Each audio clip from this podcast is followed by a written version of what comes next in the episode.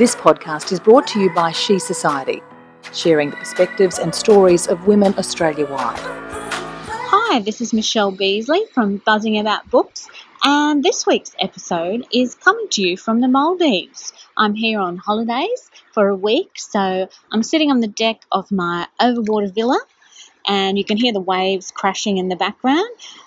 As far as the eye can see, there is nothing but the horizon. So right on the Indian Ocean here, great for snorkeling, great for swimming, beautiful clear water, the white sandy beaches. So I really am in paradise recording this episode for you. And I couldn't resist the waves lapping in the background to do this episode about great beach reads.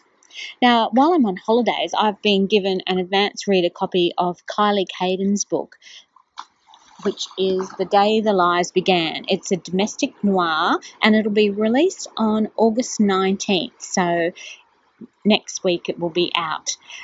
Now, Kylie's written other stories. Uh, Losing Kate was her first book, a real mystery set on the Sunshine Coast, so another great beach read, and also Missing You, which starts at the University of Queensland, and yeah, it's about a family, and I, I really enjoyed that one too. That's a more a crime thriller. And so this one, The Day the Lies Began, it, it starts and it talks about a small town with a big shadow.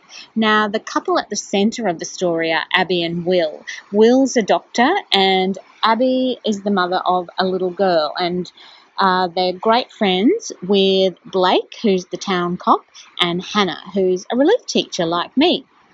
Now, Hannah has had some troubles of her own, so she's been overseas for a while. She was involved with a married man in America, but she and Blake have an on-off relationship. So at the moment, she's back and living with Blake. Uh, Abby and Blake's relationship's complicated because Blake was a foster kid, so they're more like brother and sister who have each other other's back. But all through the novel, there's that element of attraction. You keep thinking, will they, won't they? So her um, Kylie's characters are really intriguing and, and multi-layered, and they peel back the layers very well as the story goes on. I haven't quite finished it, so I'll be interested to see how she brings all the different strands of the story together.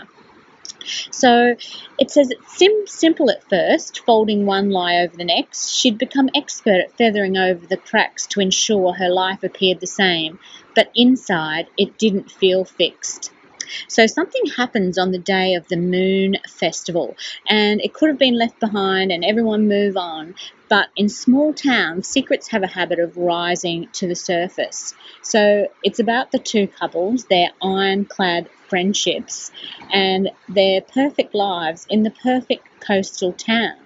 Now, Abby's a journalist, so she knows a lot of the town secrets and reports on a lot of the incidents that happen. So when a foot is washed up on the beach, people start to wonder, was it murder? Was it suicide? What's happened in this sleepy town?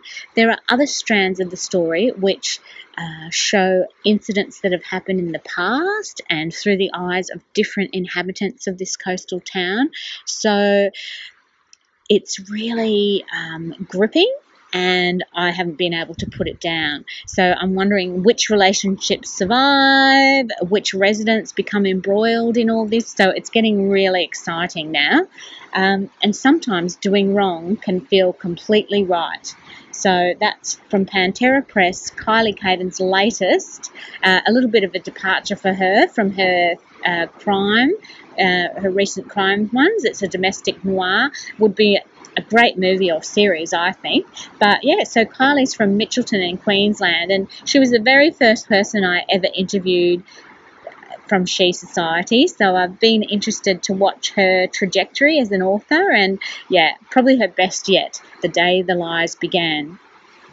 So another one that I bought on holidays is from Western Australian author Tess Woods. Now, I've heard nothing but good things about this one, and I follow Tess on Instagram. I know she knows a lot of the Serenity Press authors that are in the stable with me. So Tess's story is a family saga, and it's about three generations of women, three heartbreaking choices, and one unforgettable story. So I have got an autographed copy which says "Much Love, Tess." So thank you, Tess. And it's published by HarperCollins. Now, it's about the three generations of women. So in nineteen sixty-nine, free-spirited hippie Jess James has no intention of falling for a soldier, but perhaps some things are not in our power to stop. Then in nineteen eighty-nine, Jess's daughter Jamie dreams of a simple life, marriage, children, stability. Then she meets a struggling musician and the future becomes wild and complex. In two thousand seventeen, when Jamie's daughter C J brings home trouble in the form of the coolest boy at school, the worlds of these three women turn upside down and the past returns to haunt them. From the trauma of the Vietnam War to the bright lights of Nashville, the epidemic of teenage self-harm to the tragedy of incurable illness, Love and Other Battles is a heart-wrenching and uplifting story of three generations of women who learn that true love is not always where you seek it.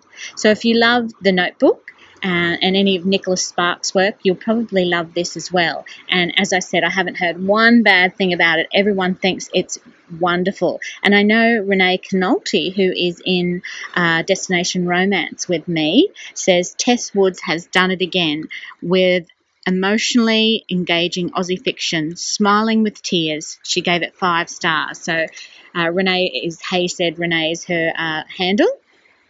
And also Cheryl Akel, you'll know from Better Reading. I listen to the Better Reading podcast as well. And she said, Tess Woods has written a timeless story of love, strength and endurance, a must read for all fiction lovers. So since I'm nearly finished Kylie's book, that will be my next read. And I'll probably start that on the plane back to Singapore. We're having a couple of days in Singapore after we leave here. So I'm very excited about that too. Get a bit of shopping in, fill my suitcase with a few more books. And yeah, so Love and Other Battles, a must read for all fiction lovers, and it would be, everyone's saying it's unputdownable, just like Kylie. So they're two of my recommendations for beach reads. Now, of course, anything by Leanne Moriarty is a great beach read. Josephine Moon from the Sunshine Coast, she does some great stories. And another one I've been wanting to read is Elizabeth Gilbert's City of Girls. I love her work, and apparently the new one's a departure for her. It takes a look back at the past. So it tells the story of Vivian, who's now a ninety-five-year-old woman, and she finally shares her love story from the nineteen forties. So it's a combination of lust, scandal and fun, and another novel that you won't be able to put down.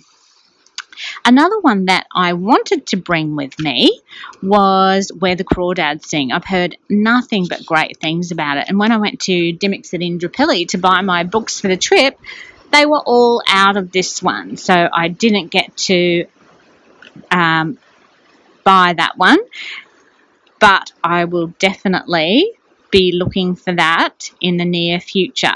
Now, Uh, it's been on bestseller list, the New York Times bestseller seller list for, for weeks. And every book club, every woman that I speak to says, yep, that's one you need to read. So it's by um, Delia Owens, who's written a lot of non-fiction. She's a zoologist and she's done lots of books in South Africa with her husband about the animals. But, uh, yeah, she's, this is her debut. And apparently it's the most wonderful debut novel, um, Where the Crawdads Sing. And it's about, um, there are rumours of a marsh girl, a girl who lives in the marsh, and it's set in on the North Carolina coast in Barkley Cove. So waves in the background here might be something that's uh, part of that book too. And um, in nineteen sixty-nine, when the handsome Chase Andrews is found dead, the locals immediately suspect her, the marsh girl, of doing it, but she's not what they say, and it goes from there. So that will be, hopefully I'll find it somewhere on my travels, and that will be my next read after Tess Woods. So that's Where the Crawdads Sing. Sounds like a wonderful debut. Now, of course, in the last episode I spoke about Maya Linnell's um, new book, Wildflower Ridge, and I'm in conversation with her next week at Ashgrove Library so I can find out more about it. Uh, still on the bestseller list, up with our Gap Zone Trent Dalton, so I'm very proud of her. And I found out that she's also going to write the stories of the sisters. So if you're a fan of rural fric- fiction or just a, a really good story, um, yes, May Linnell's Wildflower Ridge is one to pick up. Now, seeing I'm on my rural romance um, roll, I also read Charlotte Nash's The Horseman, and I actually like this one better than The Paris Wedding, which I also enjoyed. But The Horseman, ah, I loved because I'd read Mayer's recently. I think I'm um, a bit partial to the country dramas now, so or country romance. And yeah, this was a The Horseman was a really, really good one. So watch out for that from Bris- Brisbane author Charlotte Nash. Speaking of romances, the Romance Writer Australia conference has just been on in Melbourne, and of course because I'm here on an island I couldn't get to go to Melbourne, but congratulations to all of my friends like Amy Andrews, Stella Quinn, Megan Mayfair, Madison Michaels, the Devilish Duke. They all won awards, so how wonderful that some people I've actually met and know, and people who are my Instagram friends are doing so well in the romance writing arena. Looks excellent, and I'm sorry I couldn't be there to cheer you all on. But next year, next year it's in Perth. So if you're an aspiring romance writer, I think joining the Romance Writers Australia and heading to some of the conferences, you learn so much, you make connections. So it's a wonderful organisation to be a part of, and when you're a romance writer, it helps you to find your tribe. So, yeah, congratulations to everyone, and I hope you all had a ball. It's always a wonderful weekend. So, unfortunately, I had to be sunning myself and drinking margaritas here in the Maldives. But no hardship really, is it? So, yes, the waves are really crashing now.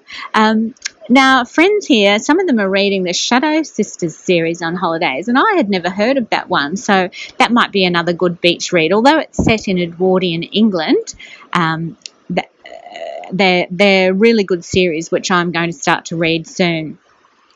Anything by Jodi Picoult is good for a beach read. Uh, her great formula of doing one character and then the next, I, I would love to write a book like that down the track. Um So this year I'd planned our only holiday was going to be to the rugby in Japan with my family, and we're looking forward to that in October. But this one came around through Paul's work, a reward for all his hard work. So we've got the Maldives, and then we've got Japan, and later in the year I'm going to South Africa again to visit the wineries of Stellenbosch and also go on another safari, which I love. So this will be my third time to South Africa. It keeps calling me back. Uh, my friend T M Clark has just written a South African book that I read called The Nature of the Lion. Uh, really good adventure, probably my favourite that I've read of hers so far. And it tells of a family who were living in South Africa, and then they suddenly have to flee and go back to their farm. Um, and it's uh, their adventures on the way, meeting villagers, um, being caught up with hunters, and uh, everything lovely and African with with a little romantic twist as well, which I did love. So T M Clark, Nature of the Lion is another one to look out for, especially if you're going on holidays to South Africa. It gives you a taste for it before you go there, and I think that may have been why I really enjoyed it, because I know that I'll be there soon. And I'm also going to buy a few of hers to give to some of my South African friends as gifts, because that's a something they may not know about, an Australian Um, African-born Australian author who's writing lovely South African crime thrillers. So there are lots of my favourite beach reads. I wonder what yours are. Uh, Josephine Moon, I think I said, because she's on the Sunshine Coast. She's got The Beekeeper's Secret, which is set in the Sunshine Coast hinterland. I have that at my beach house. That's an, another great beach read. And so many more. Oh, and some news from me. Oh, you could also take Destination Romance, of course, on your travels. I brought one over here, and I've just gifted it to a friend. I signed my copy, and so she can read um, about all the different uh, romances from our Serenity Press work.